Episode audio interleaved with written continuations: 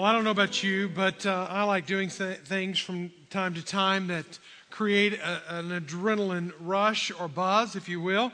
Uh, I'm not. Uh, I'm not the person who wants to jump off of a perfectly good bridge, bungee jump, or jump out of an airplane. I'll leave that to my wife. Uh, I'll just. Uh, I'll, I'll do other things that, that, require a little bit of living life on the edge and adventuresome.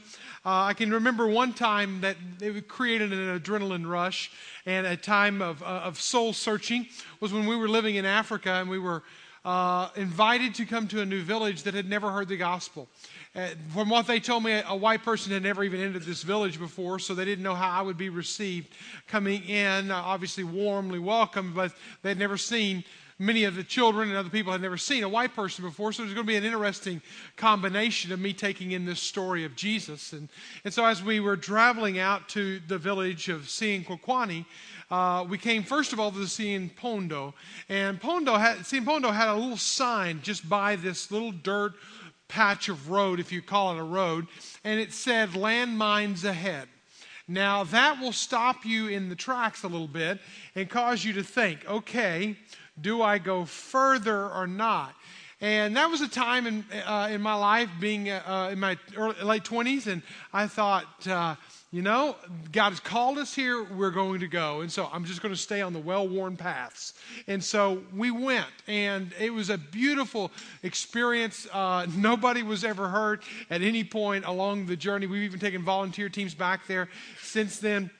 And the beautiful thing is, is that there's now a church in Sienquaquani that there had never been a church before. Our church, Grace Point Church, helped to send uh, Gibson Muno, uh, the pastor there, to seminary. And so he's trained and he's now living in that village and, and in that valley area. It's a beautiful story of God just working and, and powerfully. But coming up on that landmine sign was a moment that kind of stops your heart a little bit, makes you think, do you go further and so forth. Well, this past week, a, a team of eight from uh, went to Southeast Asia, and we went to a communist country, and we were in this communist country where it's illegal to gather more than five people together in any one location, and we had a team of eight, so uh, without the government approval. And So anyway, as we're there, it's kind of it's kind of dicey, and as we're there to tell the story of Jesus, it's also illegal to pass out religious propaganda. So you've got a lot of tension there pulling at you. So we didn't pass out propaganda. We just told our story, the God story uh, inside of us, and told it multiple times and saw beautiful uh, experiences and, and, and engaging with some amazing people along the ride. But again, you have this adrenaline rush. Do I do it? Do I not do it? Should I do it? All this kind of stuff is going on. And God may ask you at times in your life to do something dangerous. But I really don't think he's going to ask you to do something stupid, all right? There's a difference between dangerous and stupid. Uh, stupid is whenever you just are about to to mess up something in a big time way, and it's not for good or for His glory. All right? God may take you down this dangerous path. It may be costly in, in some respects, but He's not going to ask you to do something stupid. When you live on that stupid edge, that's a totally different edge than the edge that I'm, spe- that, that I'm talking of here in the beginning. Uh, but I want to spend the rest of my time talking about the stupid edge because I'm afraid a lot of people live on that stupid edge. They live at that edge of when they when they get as close as they can to the edge, they're not going to fall off. It's not going to be them. They'll never fall off. And then they get to the edge and then they slip. And they do fall. And they don't know how far they're going to fall. They don't know how long it's going to take, but they fall and they fall. And finally, they land into this pool of regret, this pool of remorse. What was I thinking? Why did I do that? And I want us to be warned today, loud and clear, that as we get close, as we walk in this slippery world, that we need to beware of the slippery places that are out there. We need to be aware of the, the opportunities that are out there that can cause us to fall, fall long, fall hard, and fall with, into a pool of deep regret and remorse. And I want us to see, hear the warning signs, see the warning signs today, and not go down that road if we can at all avoid it. I don't believe that God wants us to live uh, on that kind of edge. In fact, Paul told Timothy, young Timothy, training him up in the faith, he's training him up, and he says this Timothy, you need to flee evil desires of the youth Sometimes it's called in other translations youthful lust. You need to flee those. But at the same time, you're running from something, you need to run to something, and you need to pursue righteousness. So it's not just running from something and running aimlessly into this world, but it's running to something. As fast as you're going to run from, you need to run to. And do it passionately and do it with a lot of desire because the temptation is ever so slight, ever so subtle, and ever so slippery that you will find yourself one day, if you're not careful and aware of your surroundings, aware of your own heart, you'll find yourself in a mess in deep regret. Psalm chapter 1, verse 1 shows us the digression that can happen in a person's life. Blessed is the man who walks not in the counsel of the wicked, nor stands in the, in the way of sinners, nor sits in the seat of the scoffers. You notice there the progression, the digression, if you will, into sin. First of all, you, you, you, know, you're just walking around through life. Everyone's walking, going somewhere in life. And as you're walking through life, you experience counsel, thoughts, ideas, philosophies that roam around out there. And pretty soon you find yourself kind of thinking it, kind of walking that same kind of path. But then you'll find yourself standing. Then eventually you might even find yourself sitting in it.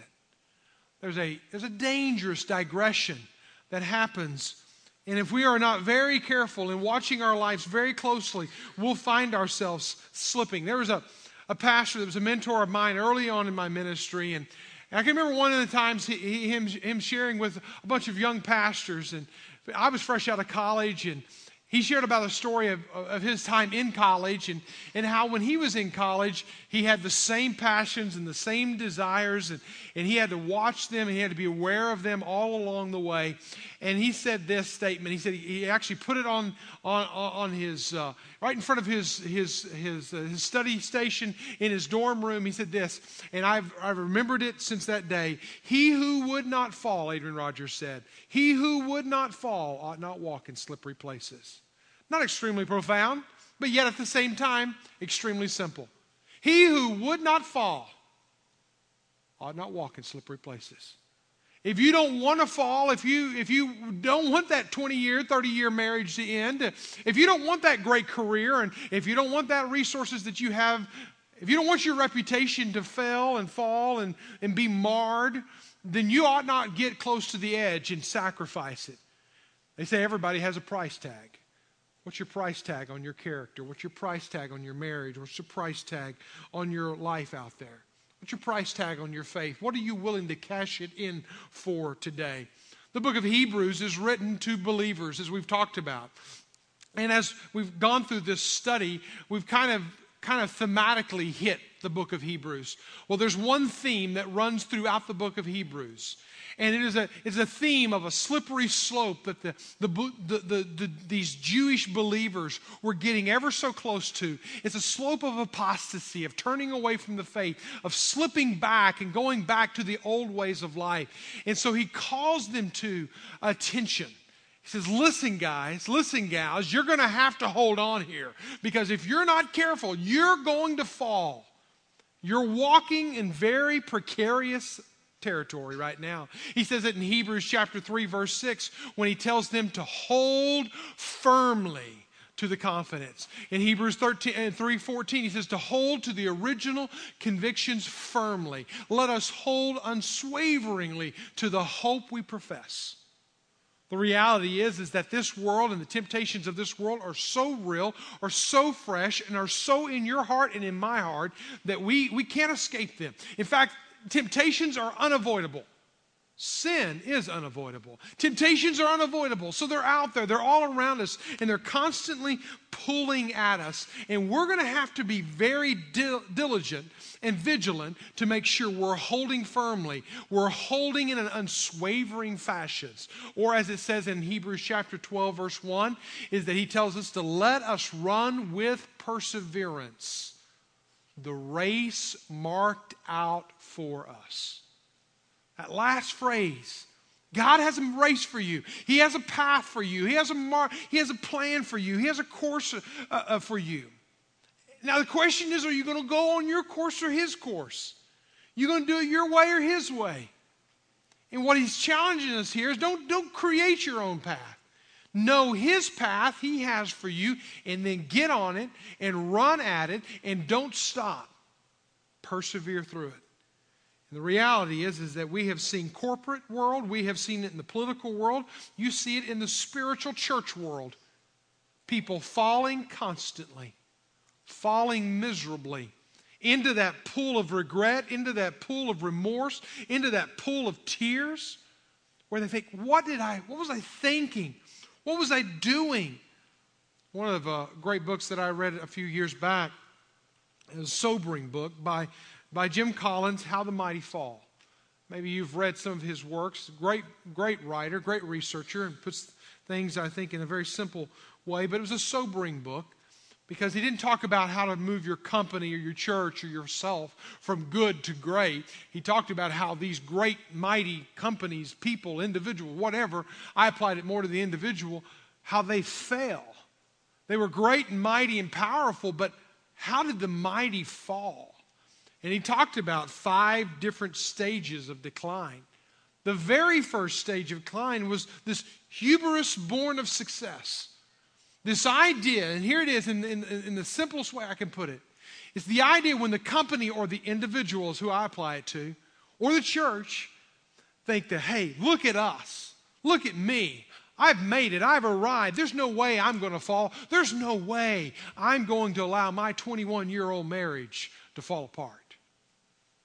There's no way that my character's ever going to be questioned. There's no way I'm going to be the one who makes the headlines tomorrow because I fell into sin. That ain't going to happen to me. And when that's the very first stage, when you think because you have done so much and you've accomplished so much and you're so successful and you, you're able to, to smooth people and you're able to work it in the, the system. Listen, you're ripe. I am ripe. I am ripe for failure. I'm ripe to fall. In fact, here's a verse for every one of us to, to, to memorize this week 1 Corinthians chapter 10, verse 12. I want you to read it out loud with me. Whoever thinks he is standing securely should watch out so he doesn't fall. The person in this room who thinks this message doesn't apply to me, I'm not going to fall. I'm not going to fail. I'm not going to lose my home. I'm not going to lose my marriage. I'm not going to. I'm not. I'm not going to. I'm not going to. I have. I have risen to a level that I am impenetrable. You're the one that I'm most concerned about. It's the person in this room that that really sees the reality that they could. They're one decision away from stupid. That, that they're one phone call. They're one business move. They're one relationship away from causing all of it to crumble. Those are the people that will probably succeed. It's the person who thinks that they will not fail. They will always stand. They think they're standing securely. They should watch their feet below them lest they fall. I want us to talk today, a sobering message to say the least. I want us to talk about three slips on your way to a fall.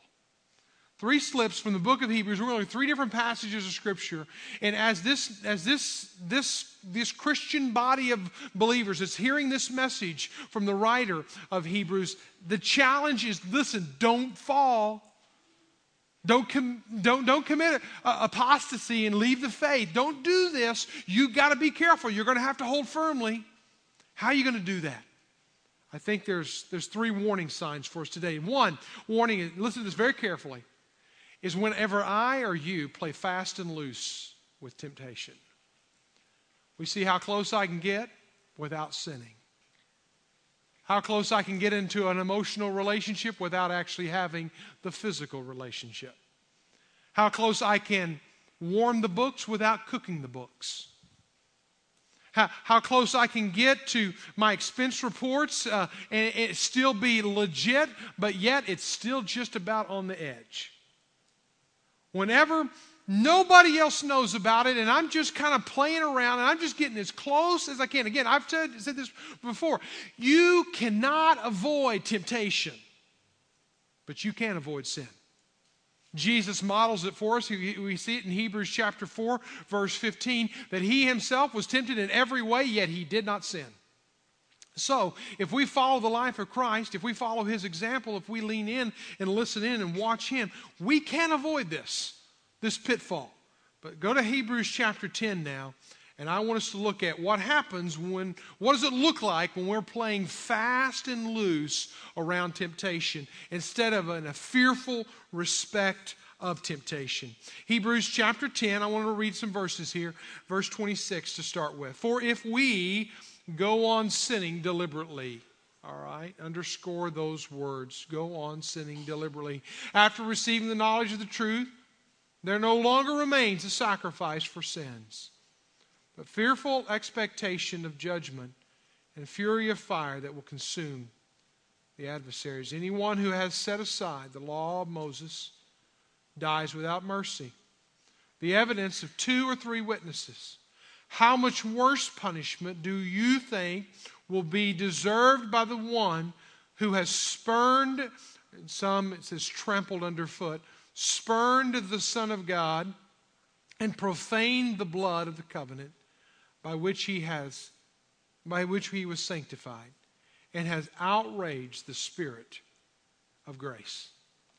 Now, there's several key phrases in there that I want you to see, and that first one is the idea of going on into this world and just sinning deliberately. Remember who he's ta- talking to. He's not talking to the lost world, he's talking to the Christian world. Now, I'll tell you right now what bothers me. It bothers me in this world when I see unbelievers, lost people, people far from Christ, living out this ungodly life that's out there. That bothers me. But in the end of the day, lost people are just merely acting like lost people. They're only doing what they know to do. They don't know any other light. There is no other light inside of them. But what repulses me is when Christians act and live like lost people. When they think that they can get by with it because nobody's watching, or they can play close to the fire and they've never been burned yet, and they can just kind of do that. The problem with that is, are some of the phrases that happens here. We trample underfoot the Son of God. You know that phrase literally means? I actually did a word study on that, on that whole concept right there. Trample underfoot or spurned the Son of God. It means to take Jesus Christ, to throw him to the ground and kick him in the teeth. Just spit on him.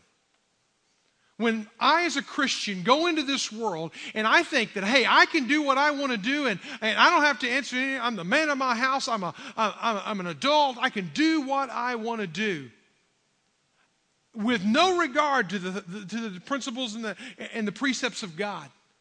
Then literally, I might as well take Jesus Christ, throw him to the ground, kick him in the teeth, and spit on him. That's literally what I'm doing when I go on sinning deliberately. It also talks about profane the blood of the covenant.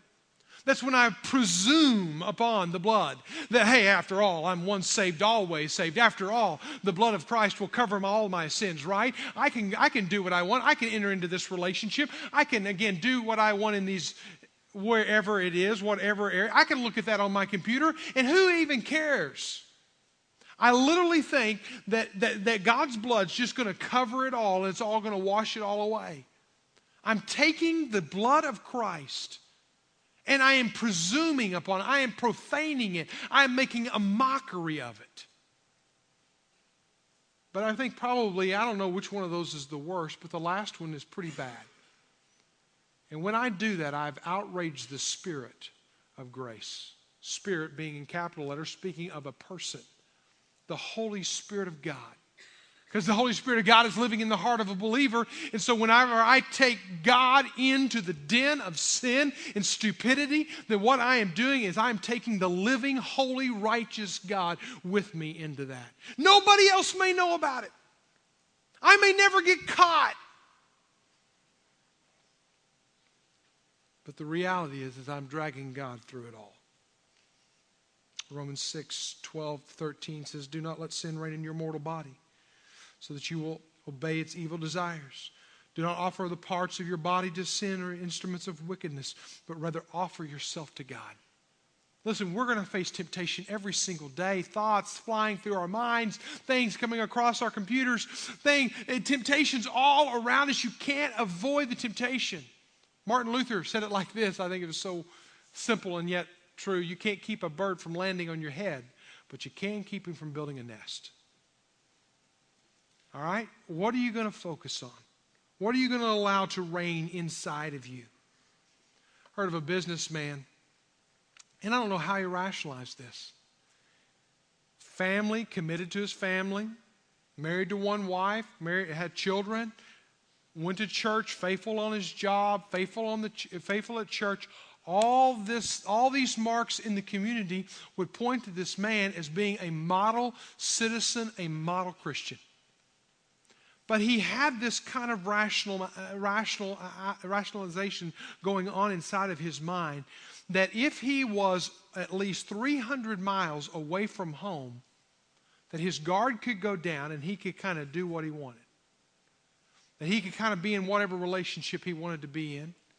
Basically, what that would mean if you lived in Northwest Arkansas, you couldn't do it in Kansas City, you couldn't do it in Tulsa, you couldn't do it in Little Rock. But if you were in da- if you were in Dallas, or if you were in maybe uh, Chicago, or if you were in Atlanta, then hey, after all, no one will know then. And this man literally lived of the philosophy, even though he was a faithful, in every respect, from everybody's perspective, a faithful man, he was an unfaithful to God. What was he doing?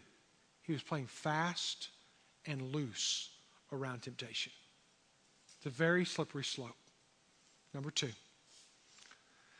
The second slip that you might find yourself on if you're not careful is making short term decisions while ignoring long term consequences. Now, this, I'll tell you right now, when I started studying for the book of Hebrews, this series of messages, I started studying for it back in July. I was reading this passage in a hotel room, Hebrews chapter 12, so turn over there.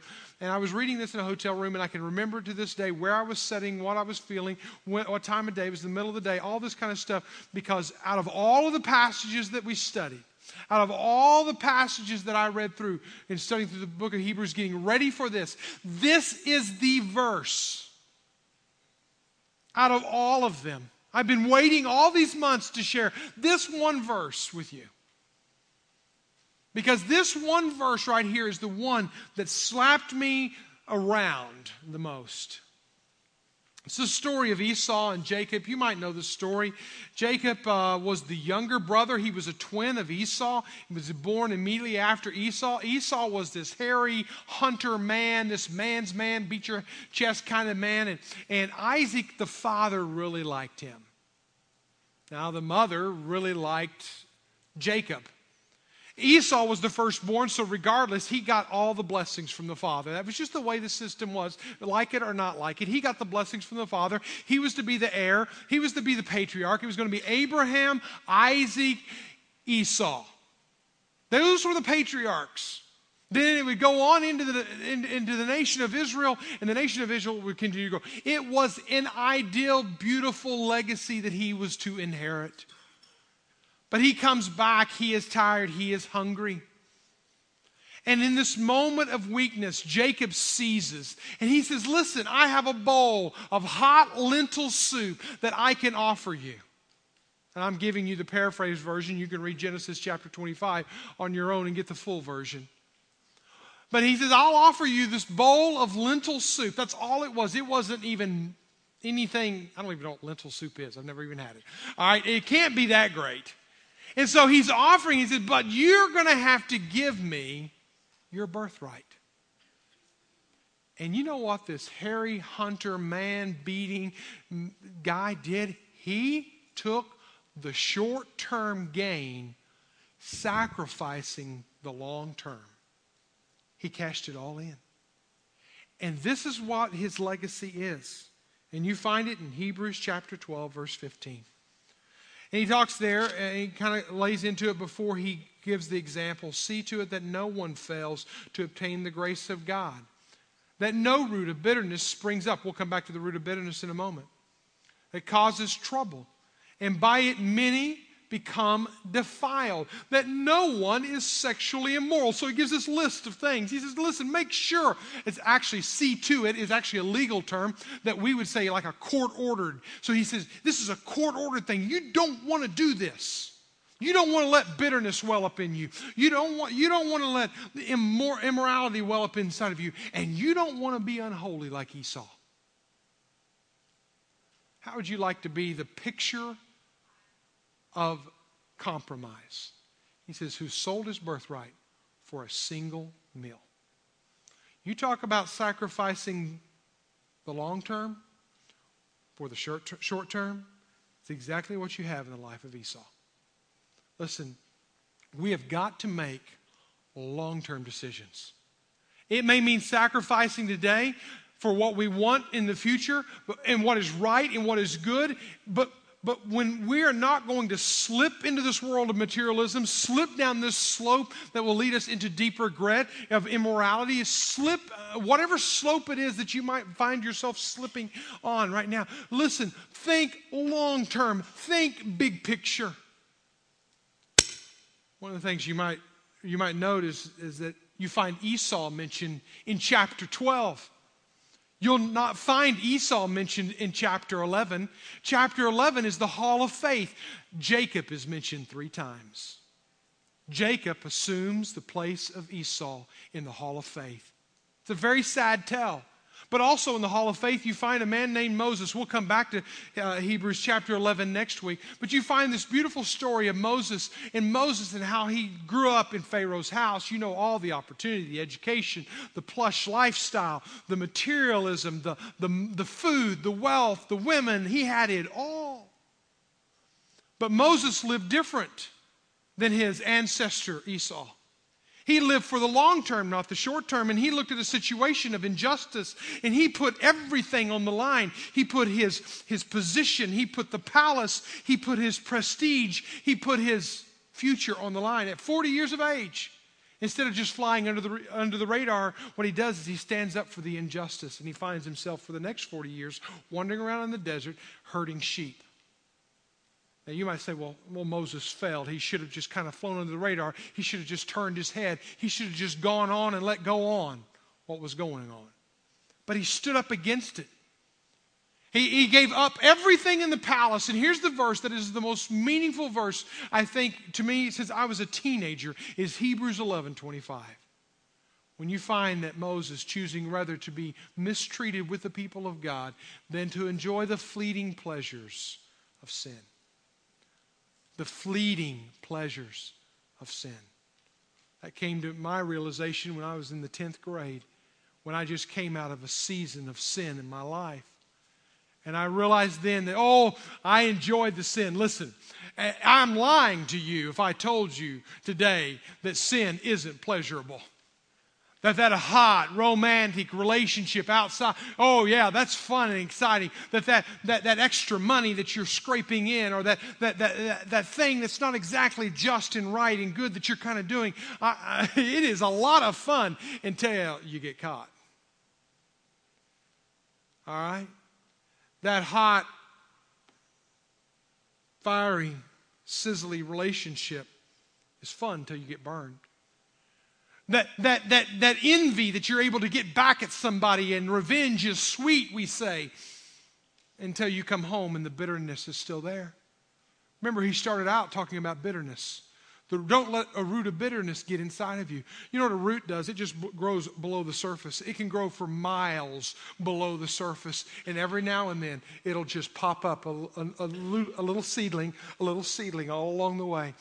You can live your life with bitterness for a lot of years, a lot of miles. And just every now and then that bitterness pop itself up. And revenge can be sweet only for a moment. Whatever it is in your life, don't sacrifice the long term for the short term. So, what happens to Esau? Well, again, he finds himself in chapter 12, not chapter 11. But look at verse 17. For you know that afterward, when he desired to inherit the blessing, oh, the soup bowl's empty, it's gone cold now. The sensation, the momentary sensation is over, the satisfaction is gone, the, the, the, the pleasure of sin is finished. He was rejected, for he found no chance to repent, though he sought it with tears. See, the reality is, is that slippery slope that I talked about ends in a pool of tears and regret. Man, what was I thinking? And the greatness of God's grace is that it will forgive you of your sin. but it will many times not free you of your consequences. The consequences will still be there. Jacob did go on to become the patriarch. Esau never became the patriarch again. So just, just be warned today, as all of us need to be warned today, that, that there's a slippery slope and there's lots of slippery slopes out there. And if we don't look at the long term, we'll find ourselves in a short term pleasure, but long term consequences. Number three, and I'm finished, and that's being close enough to hear God's voice, but far away in obedience. You can sit in this room today. You can have your Bible in your living room at home playing Christian music piped in. And you can be listening to the voice of God speak to his speak to you through the word through other believers. You can sit in a body life group. You can be around other believers. But here's the thing. Just because you're around doesn't mean that it's making an impact in your life. If you have your bibles go back to chapter 3 and you find challenges in verse 7 and verse 8, challenges down in verse 15 when he says this Today, chapter 3, verse 7, today, if you hear his voice, do not harden your hearts in rebellion. Don't harden your hearts. Verse 15, today, if you hear his voice, do not harden your hearts. See, the thing is, is that there are people today longing to hear God's voice until they hear it. Until he calls for a change, a redirection, a reprioritization. And then it's all of a sudden I have selective hearing problem. All of a sudden, then I want to change the frequency.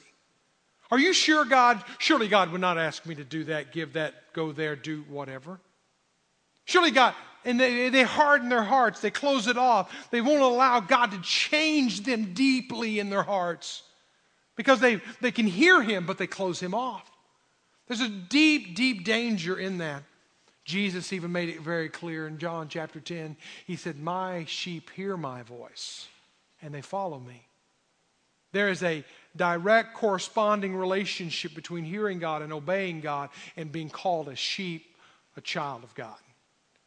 Also, John chapter 14, verse 21, it says this it says, Whoever has my commandments and keeps them, he is the one who loves me. He who loves me is loved by my Father, and I will love him and manifest myself to him. You might be wondering why God's not showing up in your life. It's not because God doesn't want to show up in your life. Whoever has my commands and keeps them, he's the one that loves me. He's the one who loves me, and my Father will love him. And I will come and manifest myself to him. See, God wants to show up in your life. But when you don't listen to what he says, when I don't listen to what he says, when I selectively tune him out and do my own thing, call my own shots, I'm in trouble. And I'm sliding and I'm slipping into a pool of regret. So be forewarned, as all of us need to be. I'm starting a series the first of the year in the Ten Commandments. Not the most romantic series of messages, I have to admit. Because nobody likes to be told what to do. All right? Ten Commandments.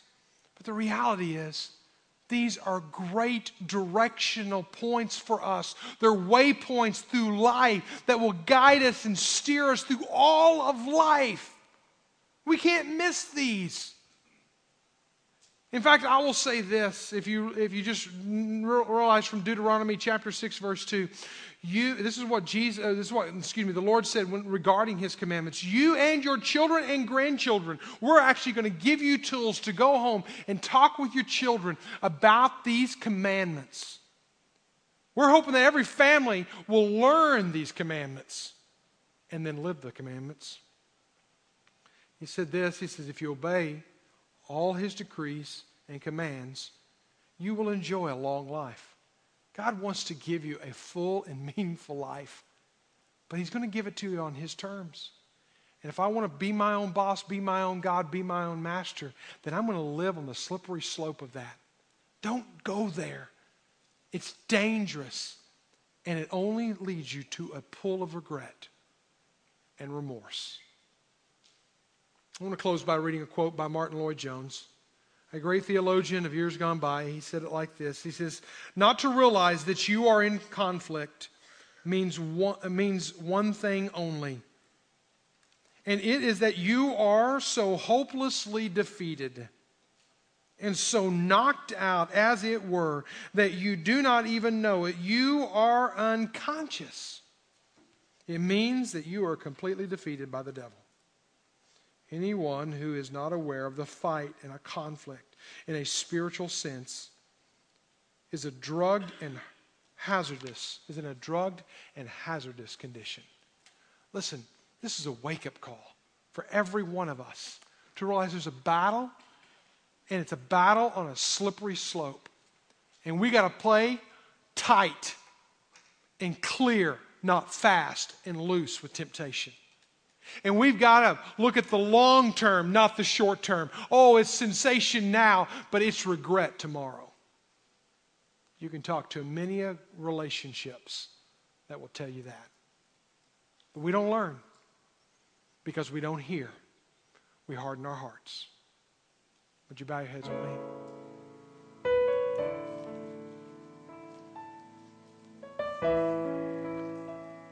Father, make, make us aware of a deep battle inside our hearts. Awaken us, Lord. And Lord, if any of us are sliding right now,